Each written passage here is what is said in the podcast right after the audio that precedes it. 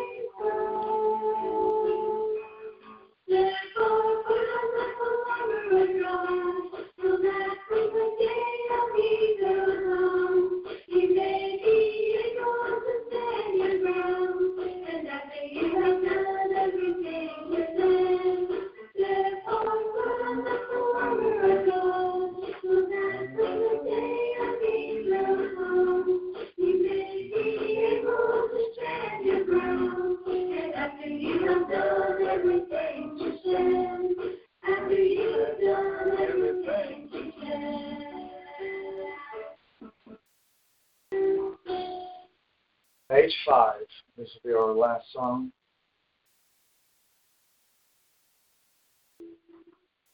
We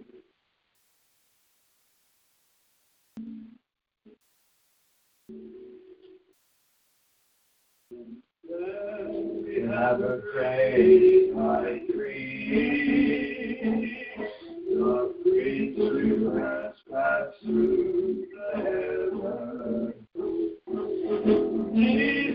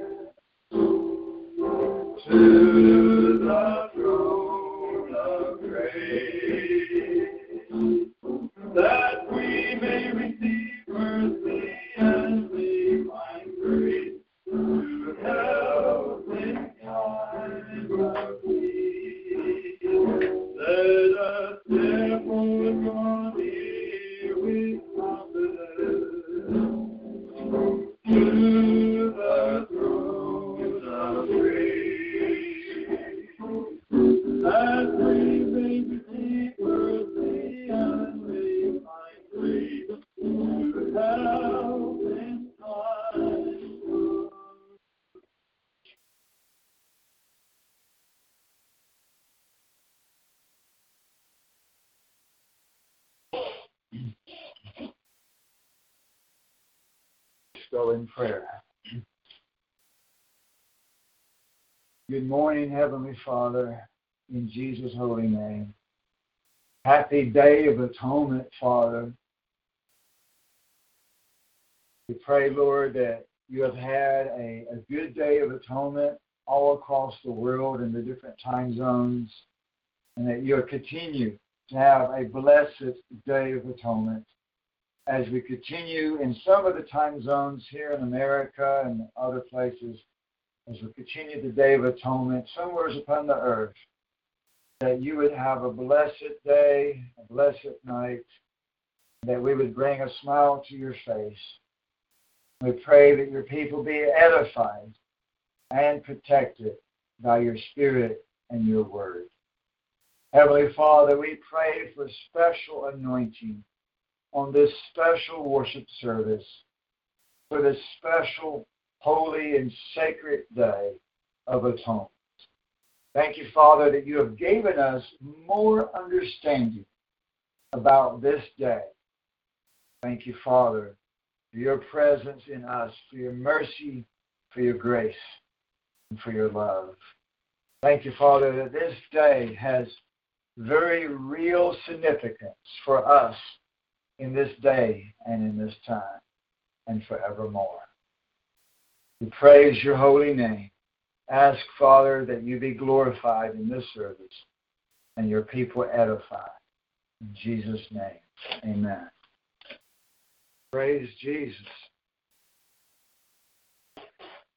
Good morning or good evening, Kiki, and greetings to all of our other brothers and sisters, Brother AJ, and anyone else that may listen to the services. This is the Day of Atonement, October the 19th, 2018 AD, in the year of our Lord and Savior, Jesus Christ. In God's calendar, it is, of course, the 10th day of the 7th month. The Day of Atonement is always on the 10th day of the 7th month. Let's turn in the Book of the Law, Volume 1, to Leviticus 23.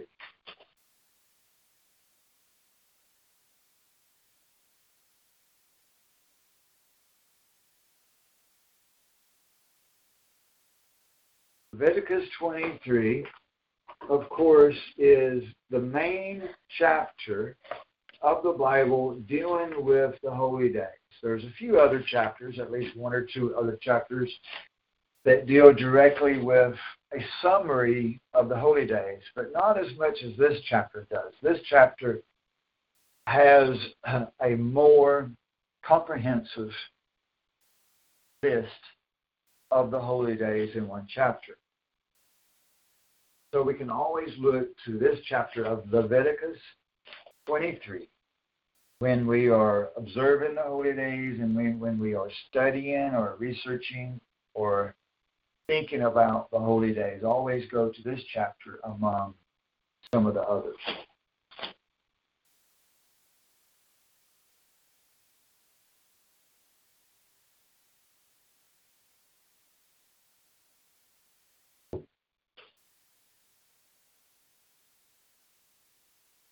Here in America, it is 12 minutes after 7 o'clock in the morning. I understand that over in Korea and Australia, that part of the world, it is already after sunset. And so the fasting is already done there. And here we have got almost 12 more hours of fasting. So we're only in the middle of the fasting right now.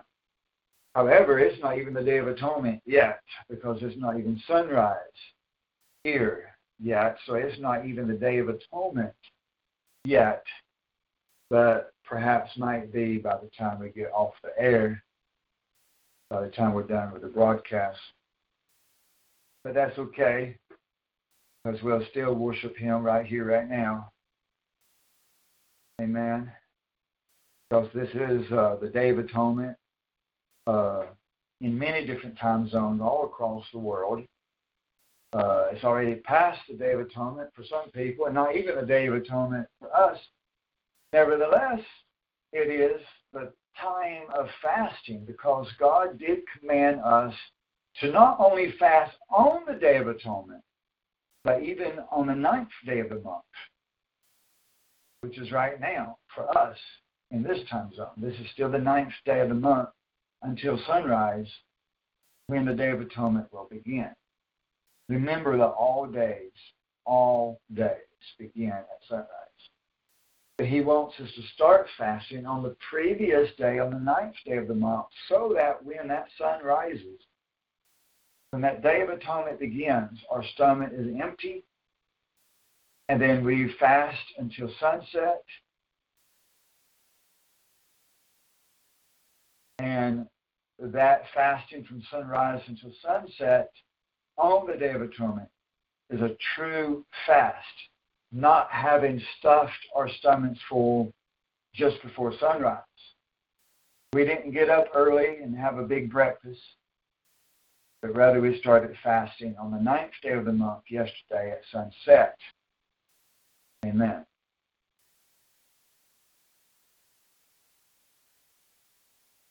So with that understanding, and also the understanding that God sees the entire earth at one time, and fills the entire earth, and fills the entire universe all at one time. Even if it's not the Day of Atonement yet, here, and even if it's past the Day of Atonement somewhere else, it is still the Day of Atonement in many different time zones. And God sees every time zone at one time. So for God, which dwells in us, it's already the Day of Atonement. For God, who dwells inside our temples, it is the Day of Atonement for Him. And we worship Him. Amen. And we observe these commandments. We keep these commandments not only out of the law, not only because the law says so, but because we love Him. And we acknowledge Him. And we acknowledge His days, His time, His anointing. And we acknowledge also the great and wonderful revelations that He has given us concerning the significance of this day. We acknowledge the past of this day and the current of this day. And we acknowledge the future of this day. Amen. Before we read Leviticus 23, I will give a very brief summary of the meaning of this day, so that you can have it in mind as we read the Scriptures. The meaning of this day is multifold. In Leviticus 23, which I won't turn there right now, but you can put it in your notes in chapter 16. Leviticus chapter 16, there is a separation of two goats, and one goat represents people that are saved, covered by the blood of Jesus. Now, I know that other scriptures refer to us as lambs, but in chapter 16, we are referred to as a goat that is atoned for, a goat that is saved. In other words, we used to be goats, but we have become lambs by the blood of Jesus. Then the other goat in that chapter represents goats that are not saved. They are not atoned for. They are cast out of the camp. And so, because of those two goats in chapter 16, this day represents a separation of people, a separation between those that are saved and those that are not saved. It is a day of separation. Not everybody is with us today, only the saved. Only the saved will observe this day, this date on the calendar. And even those that observe this day, not all of those are saved.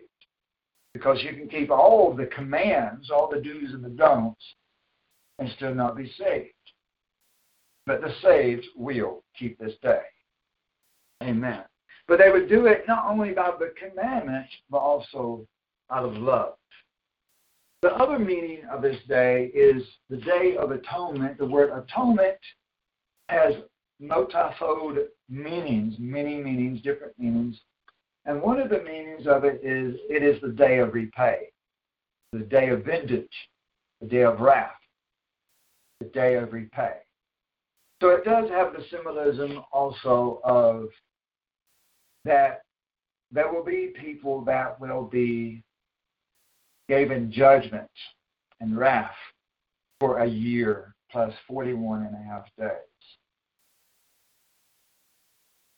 And then the atonement also means to be at one as well. Some people will be separated from the body of Christ and be cast out from the body of Christ, be cast out from the kingdom, cast out from the congregation. Those people are not covered in the blood of Jesus. Their baptism is void. They will be given judgment and wrath. But the other ones will be at one with God, and they will not fall away from God. They will dwell with God. They will tabernacle with God forever. They will not leave God, but be in unity, in agreement, and in love with God. We are the bride of Christ. We are at one with our bridegroom, at one. Atonement also means to be atoned for, that there has been a sacrifice for you, that your sin has been atoned for. So that is a third meaning of the word atonement. Revenge or repay or wrath is one meaning, or at unity is a second meaning, and a third meaning is that you have a sacrifice that has atoned or appeased God. Atoned for your sins mean that a sacrifice has appeased God, has satisfied God, has calmed his anger against you. And therefore, you do not have to suffer the wrath. You don't have to suffer his anger for the year and for the 41 and a half days and for the lake of fire. For all the different time periods. You do not have to suffer his anger and the judgment and the punishment. Therefore, you have been atoned for. Another meaning of this day is that this is going to be our wedding date. We are going to be called up into heaven on this date. Not necessarily this date in the Roman calendar, but in God's calendar of the 10th day of the 7th month. We will be called up to heaven if we are prepared and ready and mature enough and clean enough, holy enough and pure enough to be turned into spirit on the Day of Atonement at the blowing of the last trumpet, the 7th trumpet of the 7th seal. Amen. And therefore, not only will we also be called up on this date, but also this will become our wedding anniversary. Happy anniversary. Amen. A wedding anniversary. This day has a lot of meaning, significance, This is a sacred day. This is a special day. Amen. Praise the Lord Jesus Christ. Happy Day of Atonement. But this day has both happiness and mourning to it. Most of the holy days are called fiestas. This day is not called a fiesta. We cannot say Fiesta of Atonement. It's not called that. This day is only called a Day of Atonement, not fiesta. We had the Fiesta of Trumpets a few days ago, and a few days from now, we're going to have the Fiesta of Tabernacles. The word fiesta means party, what it means. Celebration, a party, a jumping up and down, a reeling to and fro, and celebration. This is not a fiesta because this is a day of affliction, a day of fasting, a day of mourning, crying, weeping, and yet joy at the same time. This is a conflicted day. Amen. It is a day of sadness and mourning and weeping and fasting and affliction because it's going to be a day of vengeance, a day of wrath, a day of repay, a day of judgment for a lot of people that will be separated from God, cast out from God's presence, and having to suffer the last 41 and a half day of wrath. And for some people, the lake of fire. So in that way, it is a day of anger and sadness and mourning and death and judgment and destruction. But at the same time, it is a day of celebration for those that will be called up into the kingdom. And this will be our wedding anniversary. So for us, it is also a day of joy. So it is a day of confliction, a day of different feelings, but it's not exactly a fiesta. It shall become a fiesta for us, but for others, only a day of mourning. Amen.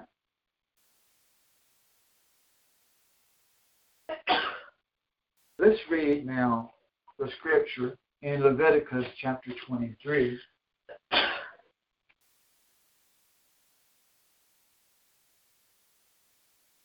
Going down to the section on page 143 of the Day of Atonement, verse 26, and Jesus spoke to Moses, saying, also on the 10th day of the 7th month is a day of reparation, repay, atonement. It shall be a holy, summoned, a court order, summoned assembly to you. And you shall humble your souls, or your appetite, and offer a whole burnt offering to Jesus. Now that word humble is a difficult word to translate. It can be translated as humble, and it can also be translated as afflict, to afflict your souls. Now, if we look in different places of when it is used in different verses and different contexts, it still remains a difficult word to translate. And I did go with the word humble. But we also need to understand what it means to humble yourself, especially in the context of the Day of Atonement. Sometimes to humble yourself, you just keep your mouth shut. That's a very good way to humble yourself. Be quiet, listen to others, to let them speak, put others before yourself, to sacrifice so that others may have when you don't, to pay your tithes, even though it means that you would be sacrificing. to put money into the ministry, even though it's a self-sacrifice. Different ways that people can humble themselves. But another way we humble ourselves is by fasting, which is affliction. So we can humble ourselves by afflicting our soul by fasting. Now, the word fasting is never found anywhere in the Bible concerning the Day of Atonement, even though we do fast this day. Why is that? Even though you don't see the word fasting anywhere with the Day of Atonement in the Bible, as far as I know. And that is because of this word right here, humble. It's because it can also mean afflict, to afflict your soul, which is more than humbling, because you can humble yourself in many different ways, but it doesn't necessarily always afflict your soul. To afflict your soul is more than being silent. It is suffering. It is an actual suffering, real suffering. It is something that pains you, agonizes you. And to go without food is definitely a way to afflict your soul and your flesh, both your spirit and your flesh. Your soul is spirit. Your flesh is flesh. And you're afflicting both by fasting. And everybody agrees, with different denominations, different groups, they all agree that this is referring to fasting. There's no doubt about it. And then the word soul, or appetite. That's another difficult word to translate. And it can be translated, again, as two different words. Either as soul or as appetite. And so you could translate this that you shall afflict your appetite. Or you can translate it as humble your soul. Or you can translate it as humble your appetite or afflict your soul. So you could translate it 4 different ways, this phrase. Because you got 2 words, and both words can be translated 2 ways. But no matter how you translate it, the meaning is going to be the same, especially when you get the multifold meaning of both words. It is an affliction of your soul. It is an affliction of your appetite. It is an affliction of your soul. It is a humbling. All of this is true. No matter how you translate it, it will still be true. Amen. Then, offering a burnt offering to Jesus.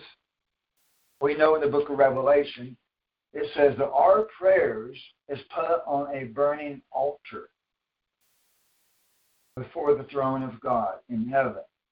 And therefore, our prayers is our burnt offering. And of course, when you're fasting, you're going to be praying. Father, please help me to get through with this fasting. Help me to not go up. Help my stomach to calm down, release my pain. Help me to get through this time. And also prayers, not just for the flesh, but prayers we should be praying any time that we fast. We should be praying that we would draw closer to Him. Because there's a reason that we afflict our soul. It's not just that we want to go hungry.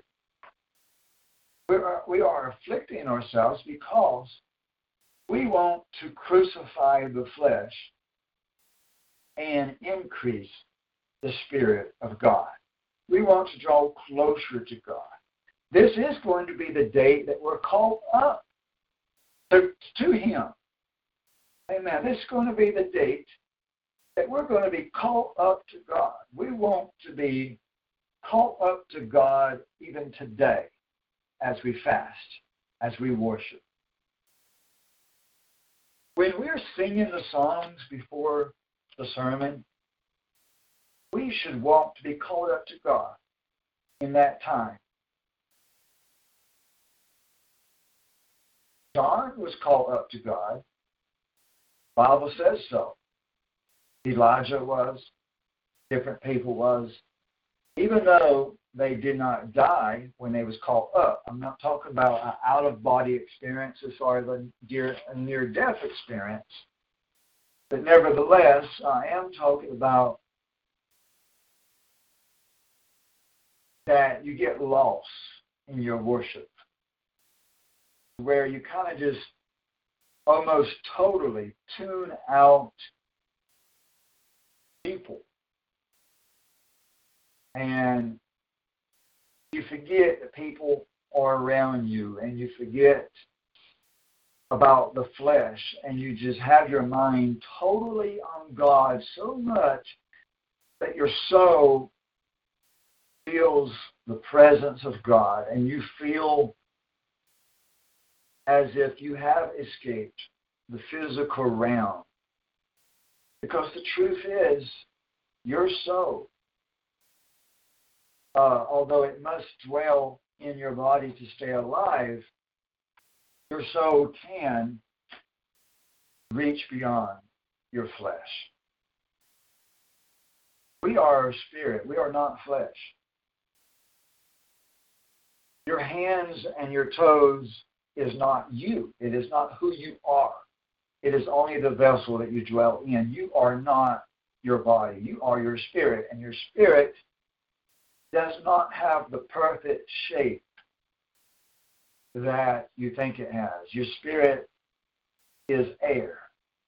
It is breath. He breathed into man, and Adam became a living soul. It is air. It is breath. And air does not have a shape.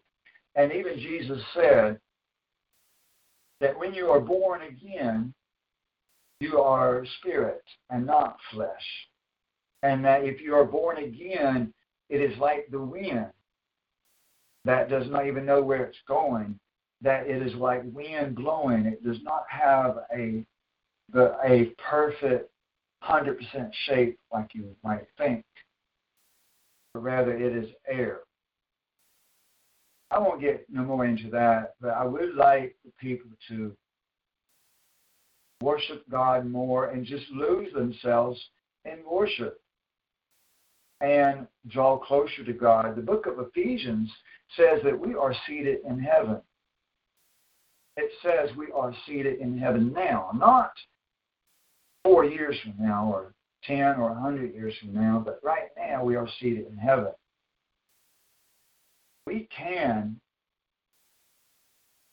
visit heaven. We can visit heaven, and we can visit heaven many different ways and feel the presence of God and hear the voice of God and be empowered from on high and be the spirit that we really are if we would lose this flesh. And we need to lose this flesh through prayer, through fasting.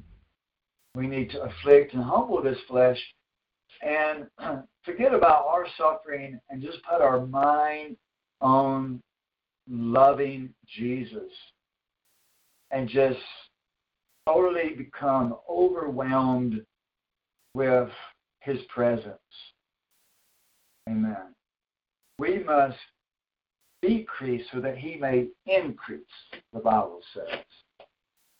Think about these things and grow in your worship. Grow in your worship. Now, our prayers is the whole burnt offering. And says we should do no work on this day in verse 28 and so forth. And then let's go all the way down to verse 32. It should be a holy rest day to you, and you shall humble your souls or afflict your appetite from the 9th day of the month, from sunset until sunset on the 10th day. You shall observe this rest day. Now let's go over to the book of Jonah in the book of Prophets, volume number 4. Prophets, volume 4, book of Jonah. We haven't been there in a long time. And this is page 173.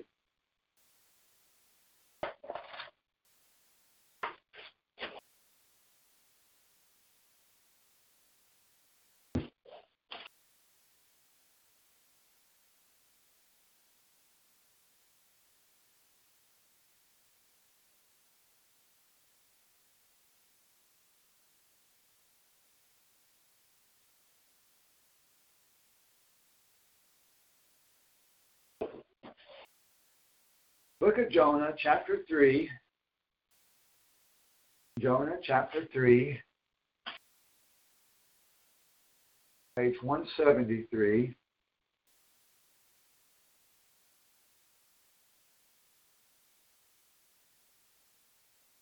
And the reason we're going to read this is to show how that fasting,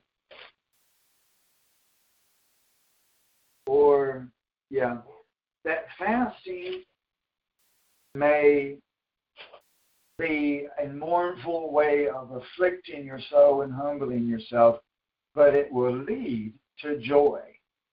And this holy day has the theme of right here, right now, we fast, we afflict, we humble ourselves so that we will, in the future, be in the very presence of God all the way, 100% in the future when we are caught up to God. And not only the catching up to God, but also He's going to come down to this earth. And whether you're lost or you're saved, God is going to be here on this earth one of these days. Amen. And this weeping and this tribulation, this suffering, this all the wickedness of this world, and the crying and the weeping and the fasting and the poverty and the starvation and all the misery of this world is one of these days going to change over into a time of joy and celebration. Amen. And so Jonah chapter 3 is going to tell us how people went from fasting to victory. Chapter 3, verse 1, the word of Jesus came to Jonah the second time, saying, "Rise and go to Nineveh, the great city, and preach to it according to the former preaching which I spoke to you of." And Jonah arose and went to Nineveh, as Jesus had spoken. Now Nineveh was an exceeding great city of about 3 days' journey. And I think what that means is if you go from one end of the town to the other end of the town, it would take 3 days to walk through the city from one to the end. And remember back then they could walk many miles in one day. They were in shape in that day and time. And so it would take the 3 days journey to get from one end of the city to the other. Then verse 4, and Jonas began to enter into the city about 1 day's journey into the town, and he proclaimed and said, "Yet 3 days and Nineveh shall be overthrown." Now, you may remember that we have always been taught 40 days that the city would be destroyed in 40 days. That's what we've always been told. But this says 3 days that Nineveh shall be destroyed in not 40 days.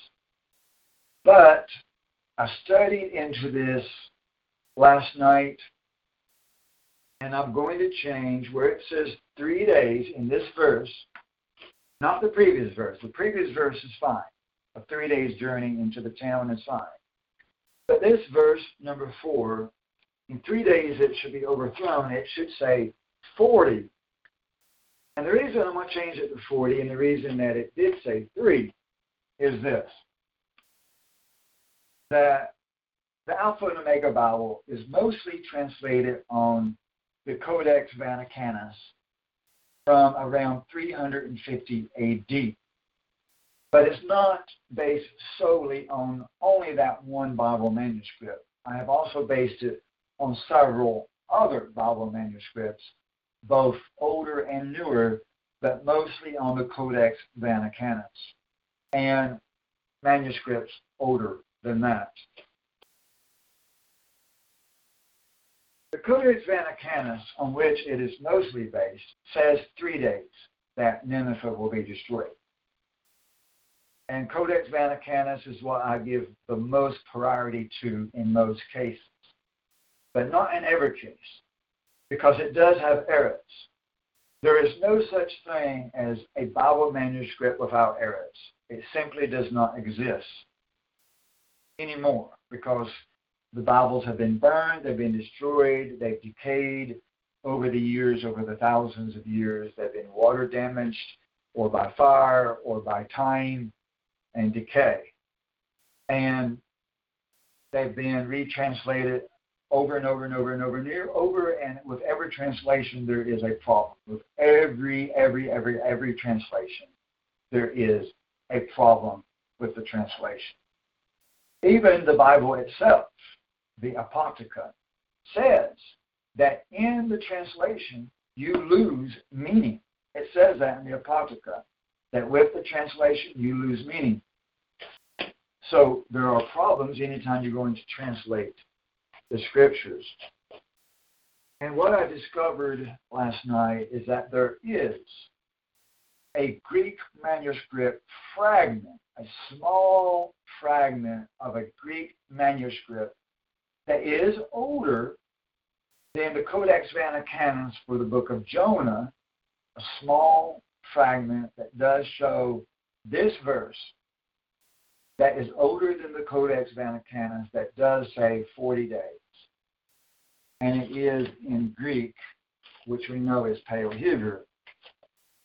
And two other manuscripts that are also older than the Codex Vaticanus, that are in Aramaic, that also says 40 days. And even though those two others are in Aramaic, they're still older than the Codex Vaticanus, and we can't just completely ignore them since they are older. And they confirm what the Greek says, and the Greek confirms the Aramaic. All three of Greek. One Greek, two Aramaic. All three older than Codex Vaticanus. And so we do have those three manuscripts. I can't just ignore them. And I do believe that 40 days makes more sense, because it would take him 3 days to get through the town from one end to the other, warning the people. It would take 3 days just to do that. Then it would take time for the word to reach the population, for the information, the prophecy to spread to the people from word of mouth, from one to another. You didn't have the internet, you didn't have telephone, so it would have took time for the information of the warning of the destruction to reach the people. And then to reach not only the citizens, but the king. And then it would have took time for the people to fast. And we know that the scriptures, if we was to keep reading, says that the people fasted and they repented. That would have taken more than 3 days. Amen. So 3 days for Nineveh to be destroyed really doesn't make sense. And so because that we use common sense, and we know the love of God, we know the long-suffering of God, we know the patience of God, we know the forbearance of God, it only makes sense for it to be 40 days. And then verse 5 says, "And the men of Nineveh believed Theos and proclaimed a fast and put on sackcloth from the greatest of them to the least of them. And the word reached the king of Nineveh, and he arose from off his throne and took off his remnant from him and put on sackcloth and sat on ashes. And proclamation was made, and it was commanded in Nineveh by the king." Looks like typo though there. "And his great men," let me write that down to 6, where it says "and his great men" is missing a letter D. Let me make a note of that real fast.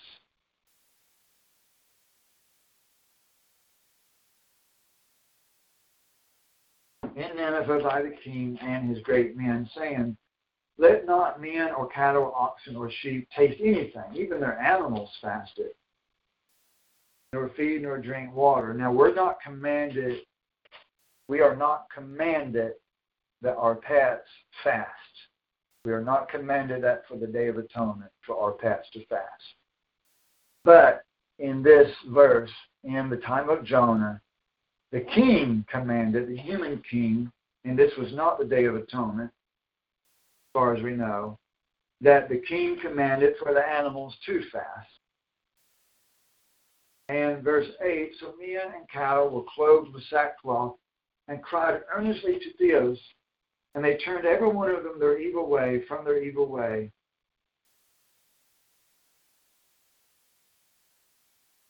And from the iniquity that was in their hands, saying, who knows if Theos will repent and turn from his fierce anger, and so we shall not perish. Now, I don't like that word repent when it refers to God, because that sounds like he sinned, and we know that God has never sinned because he is holy and he is light and there is no darkness in him, the Bible says. But the reason it says repent is because the word repent means to turn around or to change direction. And we always use the word repent because we're the ones always repenting. But since this is referring to God, I'm going to change that. Instead of repent, it should say, because it's talking about God, I think it should say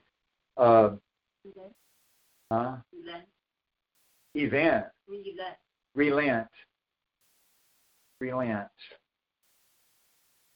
Does that mean change direction or turn around? In a way it does. I have to look more into that word later, but relent might be a good word. I will look into that more later. Or we could say turn around, or we can say change direction. Relent might work as well. I'll look more into it later. But it would be one of those three words or three phrases, either turn around or change direction or relent. Turn from his anger. And verse 10, Theo saw their works and that they did turn from their evil ways, and Theos repented or turned around or relented or changed direction of the evil which he had said that he would do to them, and he did it not.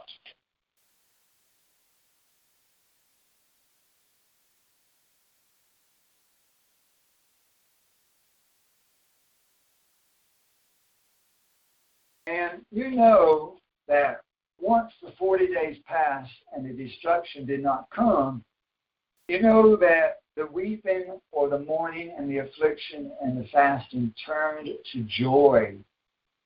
Amen. And perhaps celebration. Amen. And you know they would have remembered that every year. They would have remembered the date. Amen. And they would have, however, 40 years later, they were destroyed. Or perhaps it was, I would have to double check, but I did read last night it was 40 years later, but I did not double check it to see if that was accurate. Because you know you can read anything on the internet. But I read last night 40 years later that they were destroyed. But I know whether it was 40 years or 100 or 200, whenever it was, they eventually forgot. They forgot that God delivered them. Amen. And a lot of people forget the mercy of God. We should not forget the mercy of God. We have the different holy days in the spring, in the summer, in the fall of the year, autumn, to remind us of all the things that we need to remember: the mercy, the love of God, the sacrifice, what he did for us, what he continues, and what he will do for us. We have all these holy days to keep us in remembrance of the mercy of God and of coming judgment and everything. We should never forget, even if it takes 100 years more for Jesus to come back, we should never, ever, ever forget. We should not fall away from God. Amen. Now this, like I said, most of the holy days are fiestas and celebrations. But they still remind us of judgment, even like the Day of the Trumpets, or Fiesta of Trumpets, also called the Day of Shouting. It is a celebration, but it also symbolizes the seventh seal being opened, which is a day of wrath, a day of repay, a day of vengeance being poured out. So that day also has good and bad meanings as well. And if you think of Passover, Passover is a day like Atonement, that it is a solemn day. The Passover is not called Fiesta. Neither is Atonement. Passover is not called Fiesta. Passover is only the day of Passover, or the evening, or the night of Passover. And remember that on the night of Passover, all the firstborn of Egypt died, and Israel had to stay in their houses overnight, and it was their blood was over the doorpost. So it was a solemn time. But then on the first day of unleavened bread, it was a celebration. On the first day of unleavened bread, when they left Egypt on the first day of unleavened bread, it became a celebration. So the weeping endured for a night, but joy came in the morning. Amen. There was weeping on the night of Passover, but joy and fiesta came on the first day of unleavened bread. Amen.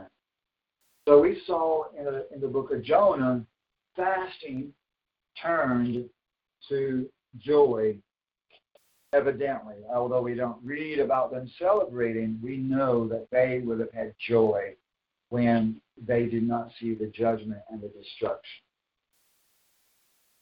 Now let's go to the book of Esther, Esther chapter 4, in the same book of prophets.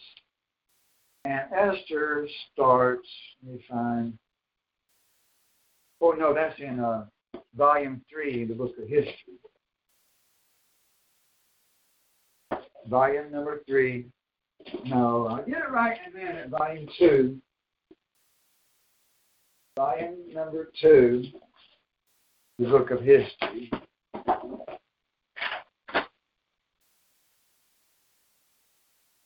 Esther is on page 250 of volume 2, history. Page 250 is where Esther starts.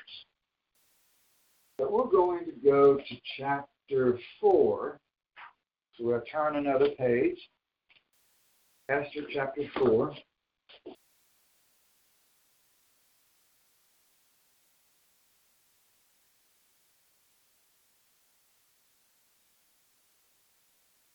Esther 4, verse 15.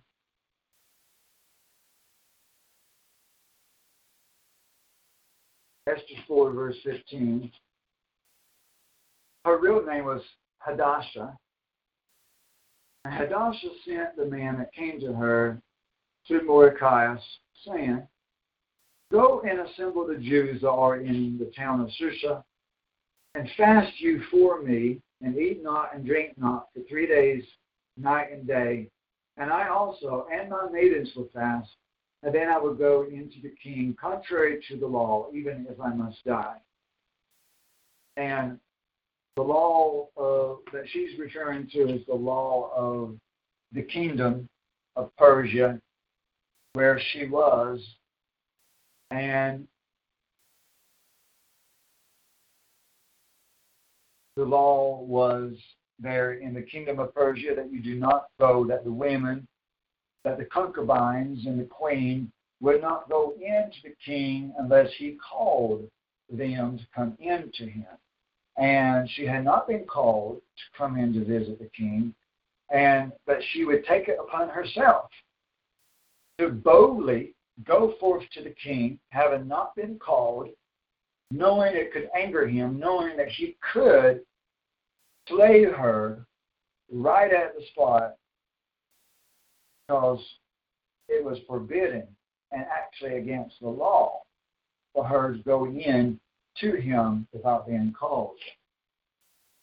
But she was willing to risk her life, afflict herself, crucify herself, basically, for the good of the kingdom of the Jews.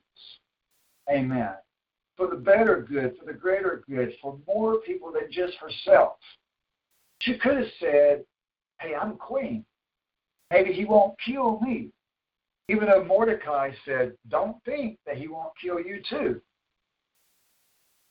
But the queen could have still said, Queen Hadassah, Esther, she could have still been very proudful. She could have.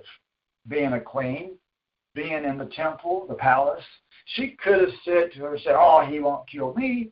I'm beautiful. He likes me. He has chosen me as his queen. He won't kill me. But she took the advice of Mordecai to think more humbly. And being not only of his advice to think humbly, but of her own accord, she is the one that chose to fast. And she sent forth word, let all of us fast.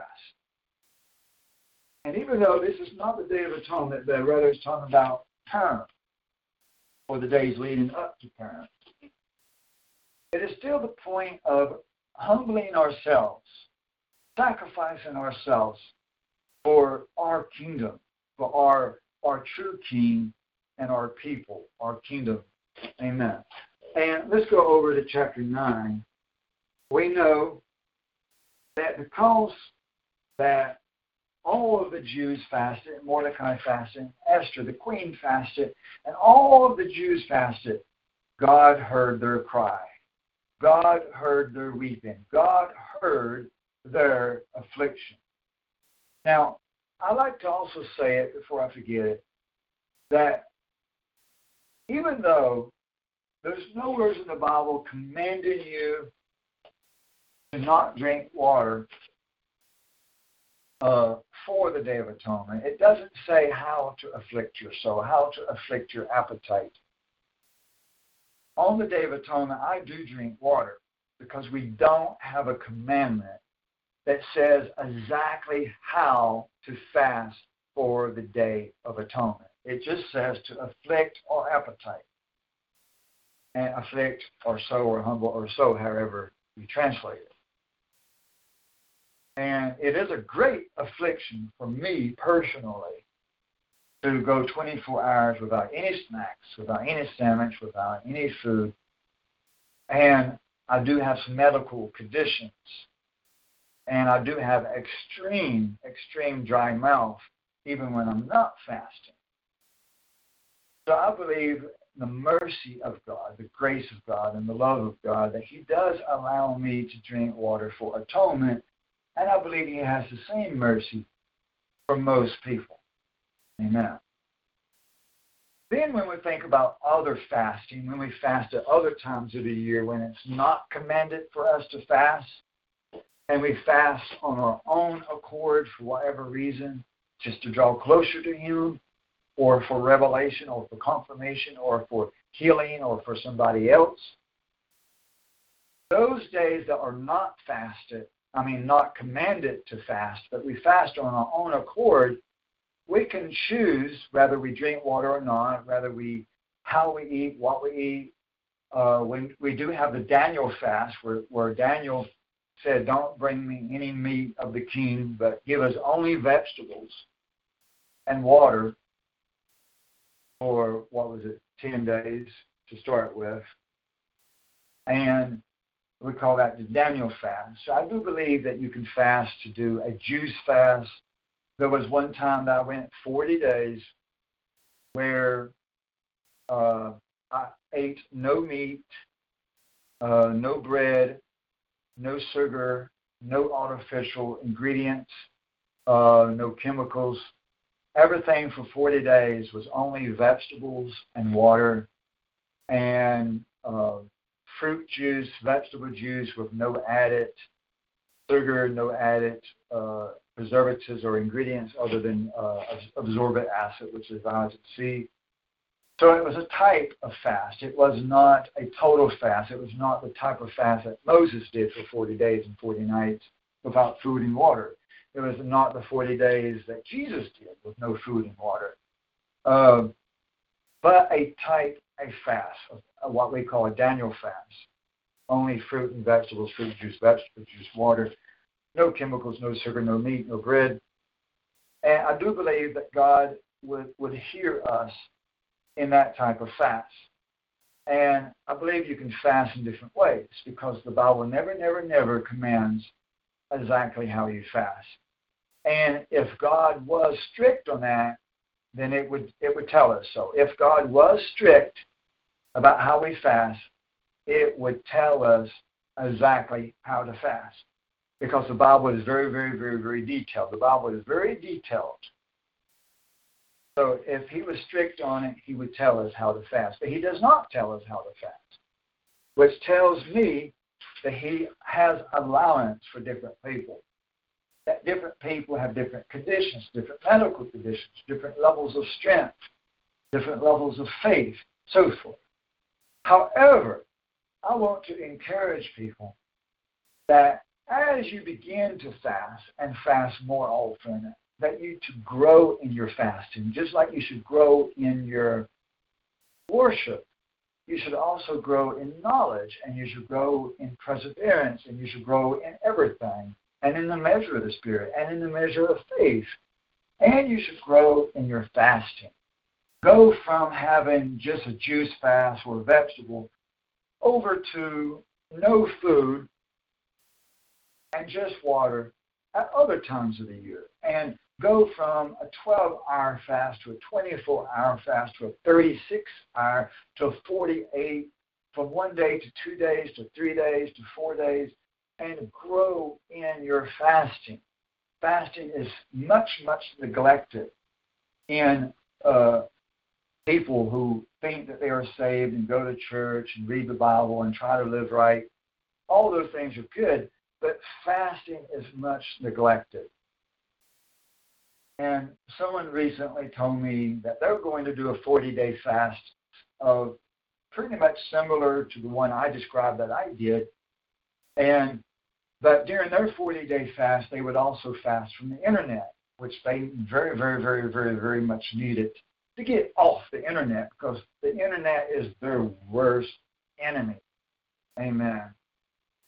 And lo and behold, they also said, but they're going to also include seafood, that during the 40 days, in addition to the water and the fruit juice and the vegetable juice and the fruits and the vegetables, that they would also continue to eat seafood, which you know who I'm talking about now. But his evil name will go unpronounced, just like a Y name that we do not want to hardly say, even though it's not wrong to say the Y names. I'd rather say a Y name than that M name. But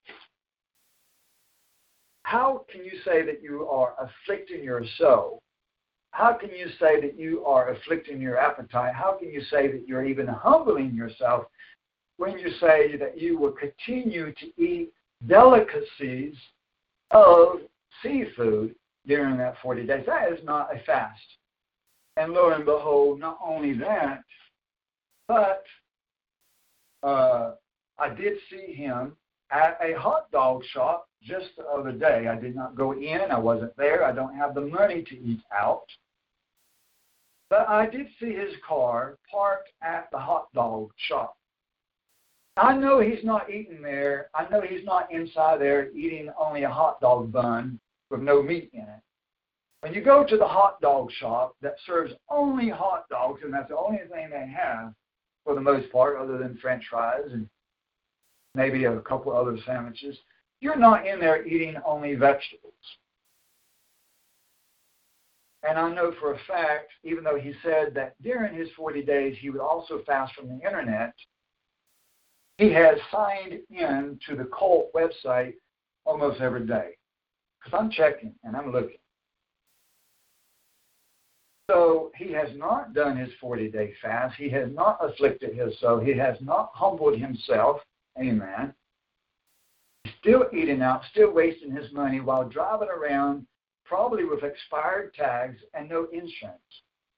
Instead of obeying the law, instead of saving his money up for the feast, instead of saving his money up for the holy days, and instead of buying Bibles for people and sacrificing himself, he is still blowing his money to this day, and has not fasted from the internet nor from meats.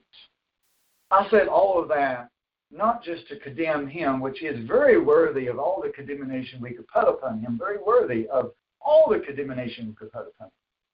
But I said all that not just to condemn him, but also to help everybody to realize that if you're going to fast, It should be suffering. It should be affliction. And you have to and need to grow in your fasting to where when you fast, you are suffering. So that it will cause you or encourage you to cry more, weep more, mourn more, and crucify your flesh more, so that your spirit can be separated from your flesh, and you go into the presence of God, and you feel the presence of God, and you worship God, and you just kind of just pour out your soul upon the altar of God in heaven during that time. And you're not going to do that enough just through having vegetables for 40 days. Now, a vegetable fast for 40 days can be an affliction. It can be a suffering to a certain extent, but not to the extent that we really need. That's not the only kind of fasting I ever did. I did other types of fasting that was more severe. And we're doing that today. A severe fast. A fast that is a true affliction. And we need to do this type of fast, a Day of Atonement type of fast, more often, where there's no food, no vegetables, no fruits, nothing, but only water, more often. Amen. Now, in the first few years, after I got saved, I did do it more often. And I'm not saying this out of pride or self-gloating or self-exaltation or any of those reasons, but rather I want to get to a point here and let you first know, in order to get to that point, I have to say that when I first came to Christ and during those first few years, I did fast more of the more extreme, totally no food, only water. More often, much more often than what I do now. I don't hardly fast anymore, and I'll tell you why. Because when you first come to God and you're first being delivered from drugs or homosexuality or alcoholism or porn or whatever it is that God has delivered you from, and really God delivers all of us from many different things, not just one or two things. It takes more fasting. When you first come to God, it takes more fasting. When you're first seeking that deliverance, it takes more. It requires more. You need more fasting in that time when you're first coming to God and when you're seeking deliverance for the big sins that you still have in your life when you first come to God. It's a process, and it takes time to get everything out of your life. But you start with the big things. Amen. So that you can live clean for God. And then as you live for God, the next year and the next year and the next year and the next year and the next year, you start getting rid of more and more of the big things, and then you only really have little things left. And it don't take as much fasting. Plus, Jesus did say that when you are with Him, that you don't fast. Because people came to Him and said, how come you and your disciples are not fasting? That's in the Bible. Read it. People asked Jesus, why are you and your disciples, or maybe they just said the disciples, are not fasting? And He said something like, while you are with the bridegroom, why would you fast? But there's a day coming when the bridegroom will be taken away from them. Then shall you fast. So in other words, if you are already close to God, if you already have Jesus in your presence, why would you fast? That is a day of celebration. If you're already in heaven, we're not going to be fasting in heaven.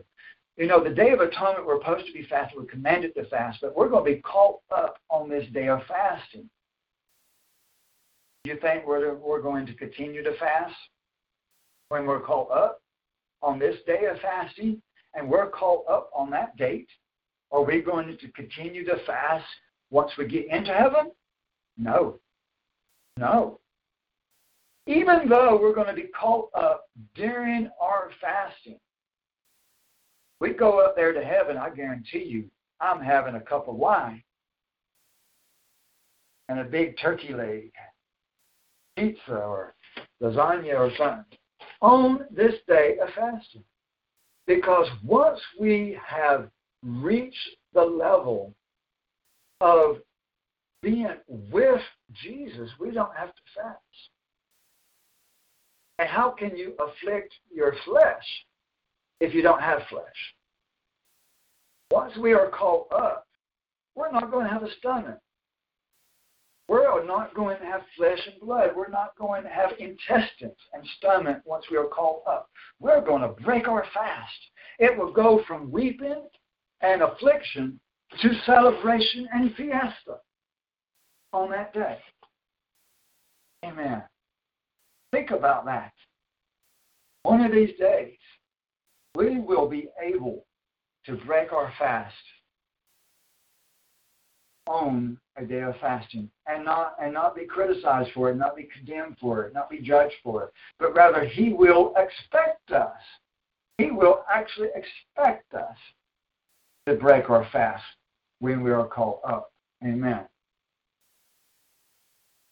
And so the reason I don't fast as often as I used to is now I have reached a greater level of closeness to God. And once you reach that closeness to God, a close enough relationship with God, you don't have to fast as often. You don't. You really don't. You don't need to. And God doesn't require it.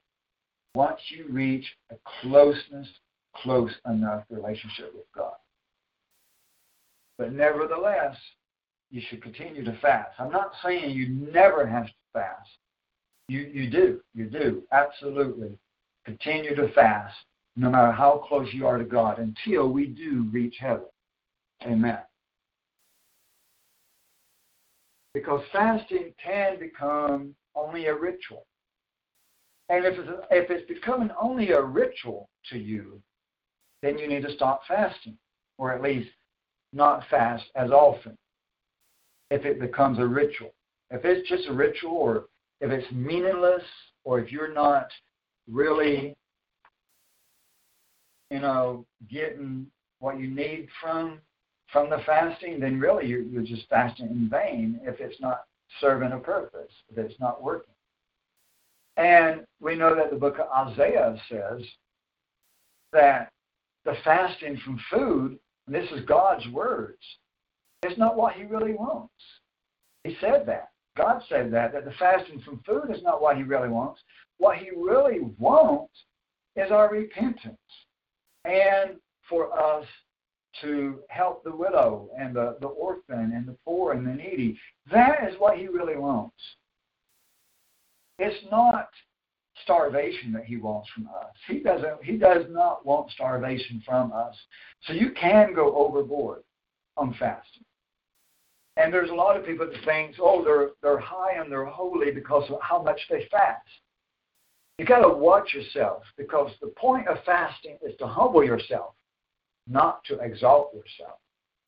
But there are lots and lots and lots of people that because they can fast so many days, and they can fast, and they've done this fast, and they've done that fast, and they've done this fast, and they've done that fast, and they fasted 3 days, and they fasted 7 days, it exalts them rather than afflicting them.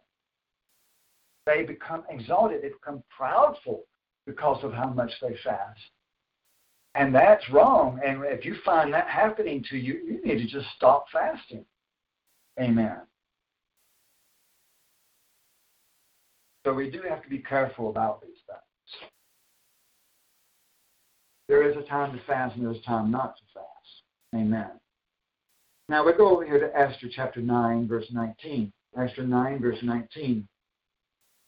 On this account, then, it is that the Jews dispensed in every foreign land kept or keep the 14th day of Adar, which is the 12th month of the year, as a holy day with joy, sending portions each to his neighbor, meaning sending gifts and food to his neighbor.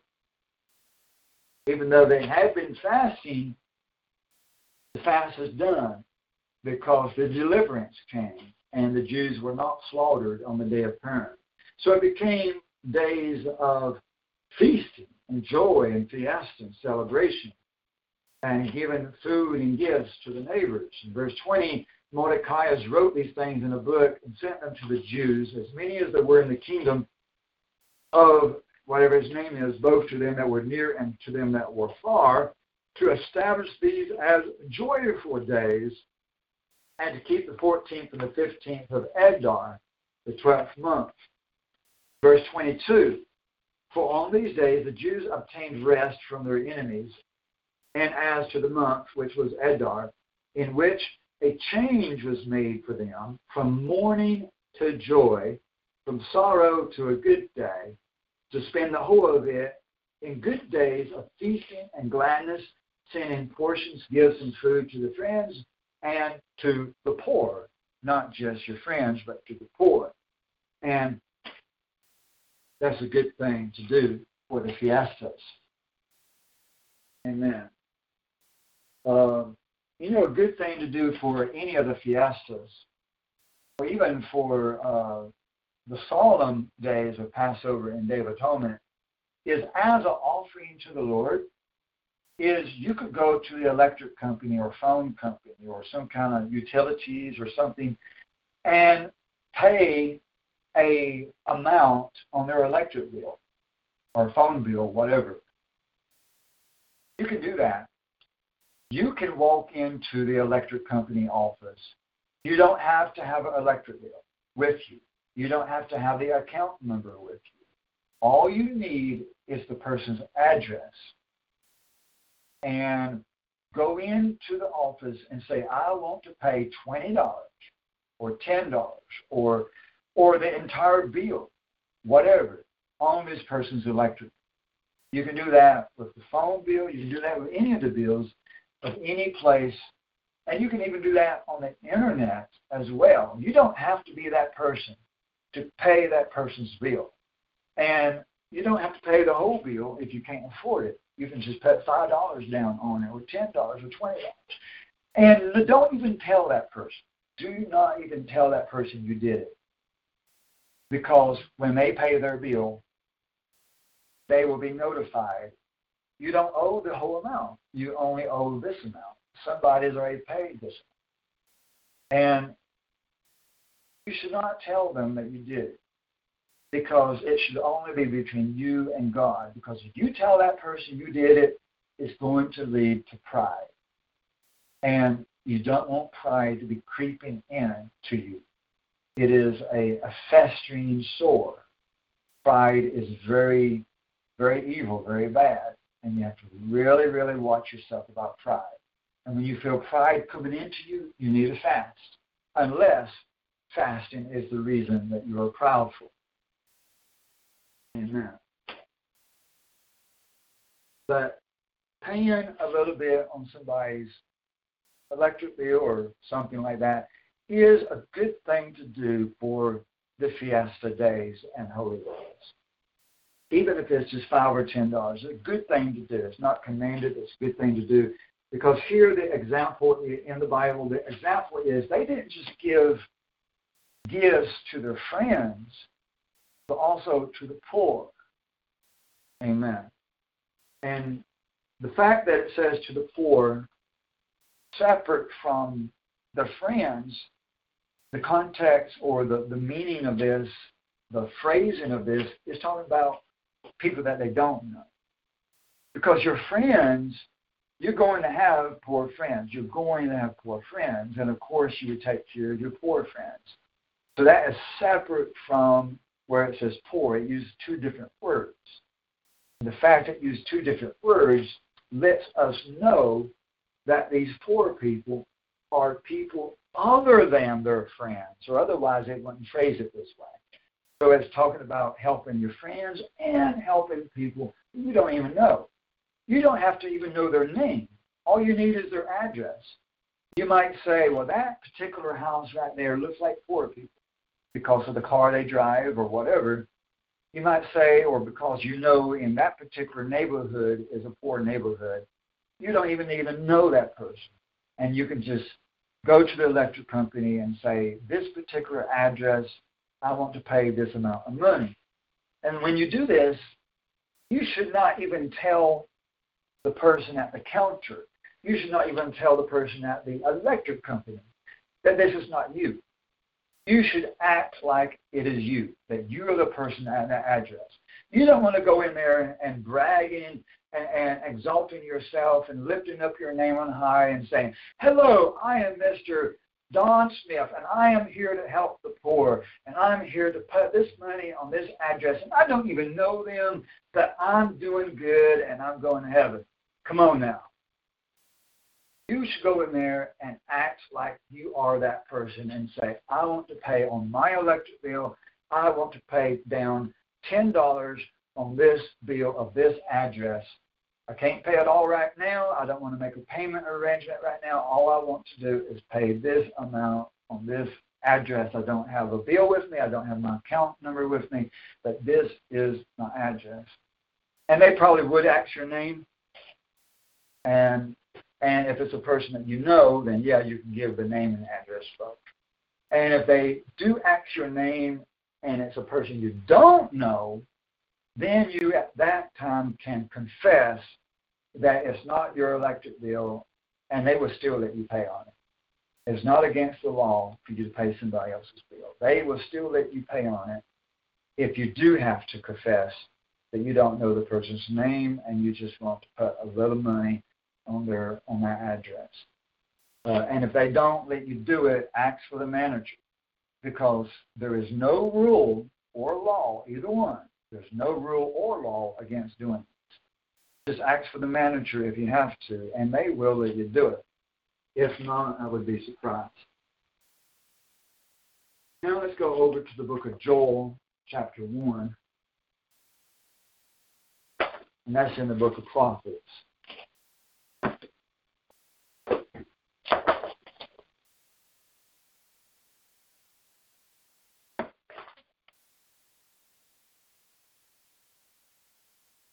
Page 163 in the Book of Prophets, Volume 4, page 163, Joel, chapter 2, Joel, chapter 2,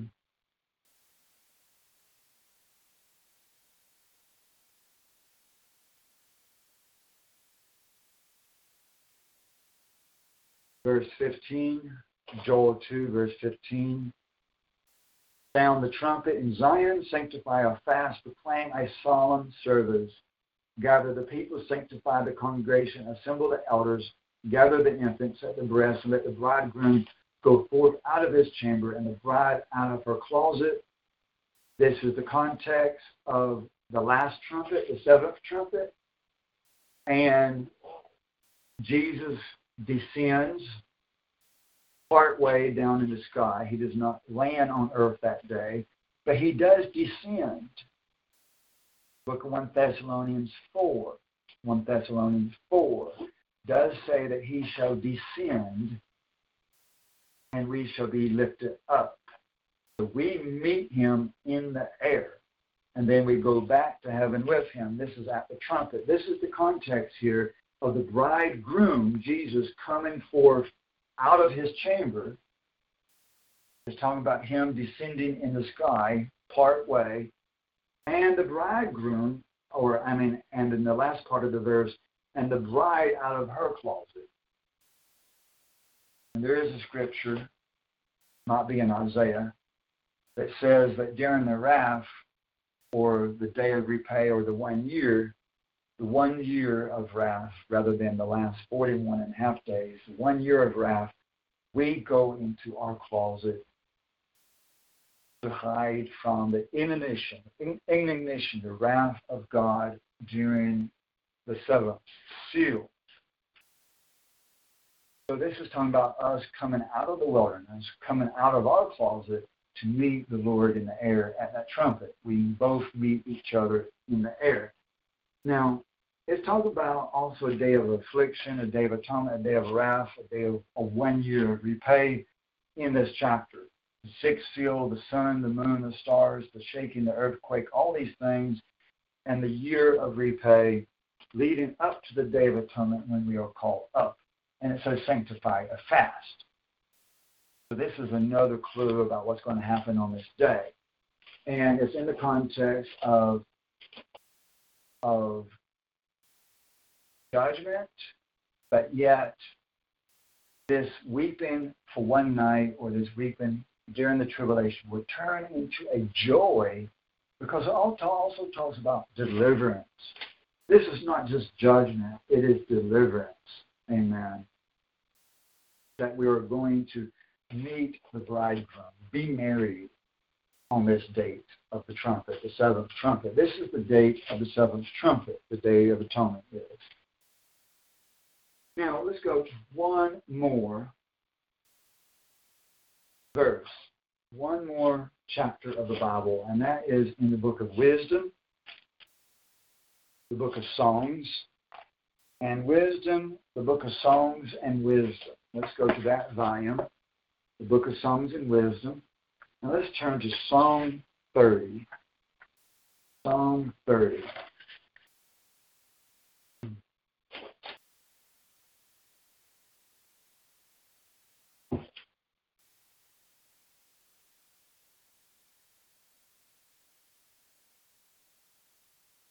This is on page 35.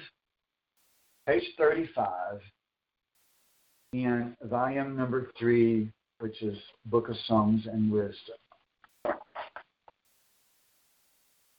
Psalm chapter 30, verse 1. Psalm chapter 30, verse 1. For the end, a song of a poem at the dedication of the house of David. Now when it says for the end, that means for the end of the week. It can also mean for the end of a feast, end of the fiesta, end of the day, end of the evening, or the end of time. It can be anything that is an end of anything. So you could read this on the seventh day because it's the end of the week. Or you can read it on the last day of a fiesta, being the end of a fiesta. Or you can read it during the end times because it's for the end of anything it can refer to. And it says, I will exalt you, Jesus, for you have lifted me up. He will lift us up on this day and not cause my enemies to rejoice over me. Jesus, my Theos, I cried to you, and you did heal me. We do fast for healing. We cry out for healing, and he did heal me. Jesus, you have brought up my soul from the grave. We're going to be resurrected on this day. You have delivered me from among them that go down to the pit. Sing to Jesus, you his saints, and give thanks for the remembrance of his holiness. For anger is in his wrath, but life in his favor. Crying may tarry for the evening, but joy shall be in the morning. King James Version, we know it much more. King James translation is much more engraved into my mind. King James says, weeping may endure for a night, but joy cometh in the morning. This Day of Atonement is all about that. Weeping may endure for a night, but joy cometh in the morning.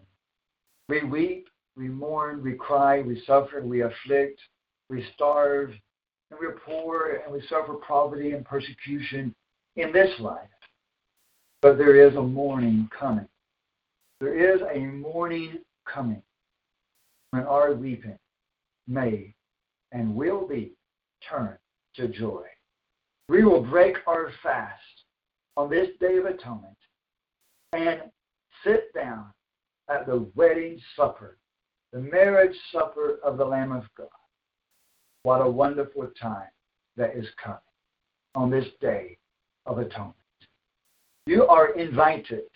You are invited to the marriage supper of the Lamb of God.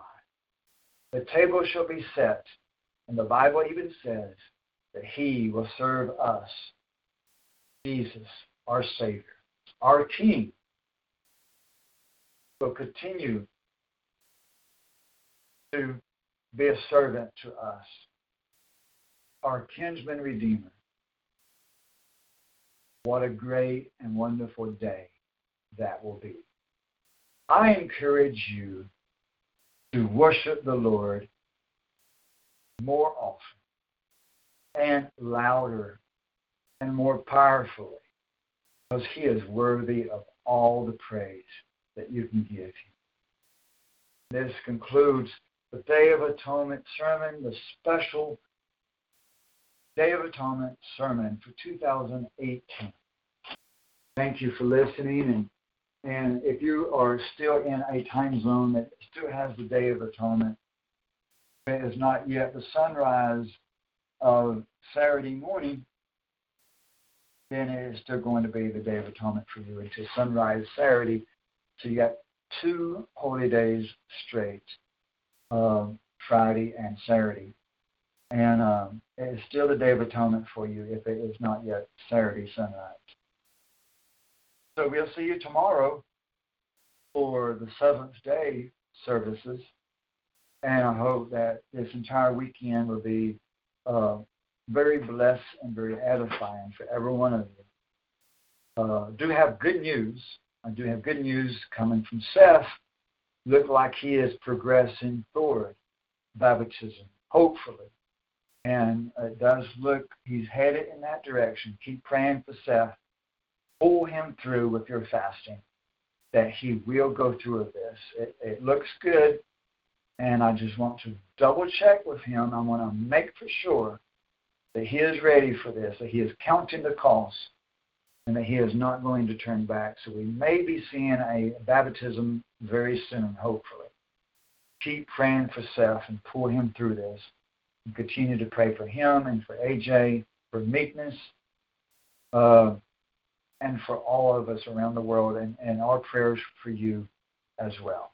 Pray for Jonathan in prison. You know it's not easy to serve the Lord in prison. Be lifting Jonathan up. Do not forget him.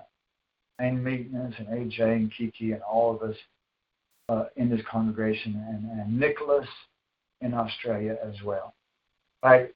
Have a great evening and a wonderful Day of Atonement and a wonderful fiesta of Seventh Day.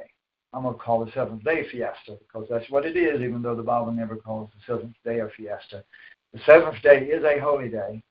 It's the first one listed in Leviticus 23. The seventh day is a holy day. It's the first one listed in Leviticus 23. I'm going to call it a fiesta because it's going to be a break and a fast here for us in just a few hours, and then a day of celebration tomorrow, understanding that the day of what the Day of Atonement really means more now, more this year than ever before. We can rejoice and be a fiesta every day to the Lord. And then we're going to have the fiesta of Tabernacles coming up in a few days, and all of us will be going into our tents, dwelling with the Lord in the woods, and listening to the birds sing, and watching the squirrels, watching nature, and spending some time outdoors with Jesus Christ. What a wonderful time we can look forward to next week. And let's all of us be praying for warm weather and dry weather for all of us. All of this in Jesus' name. Amen.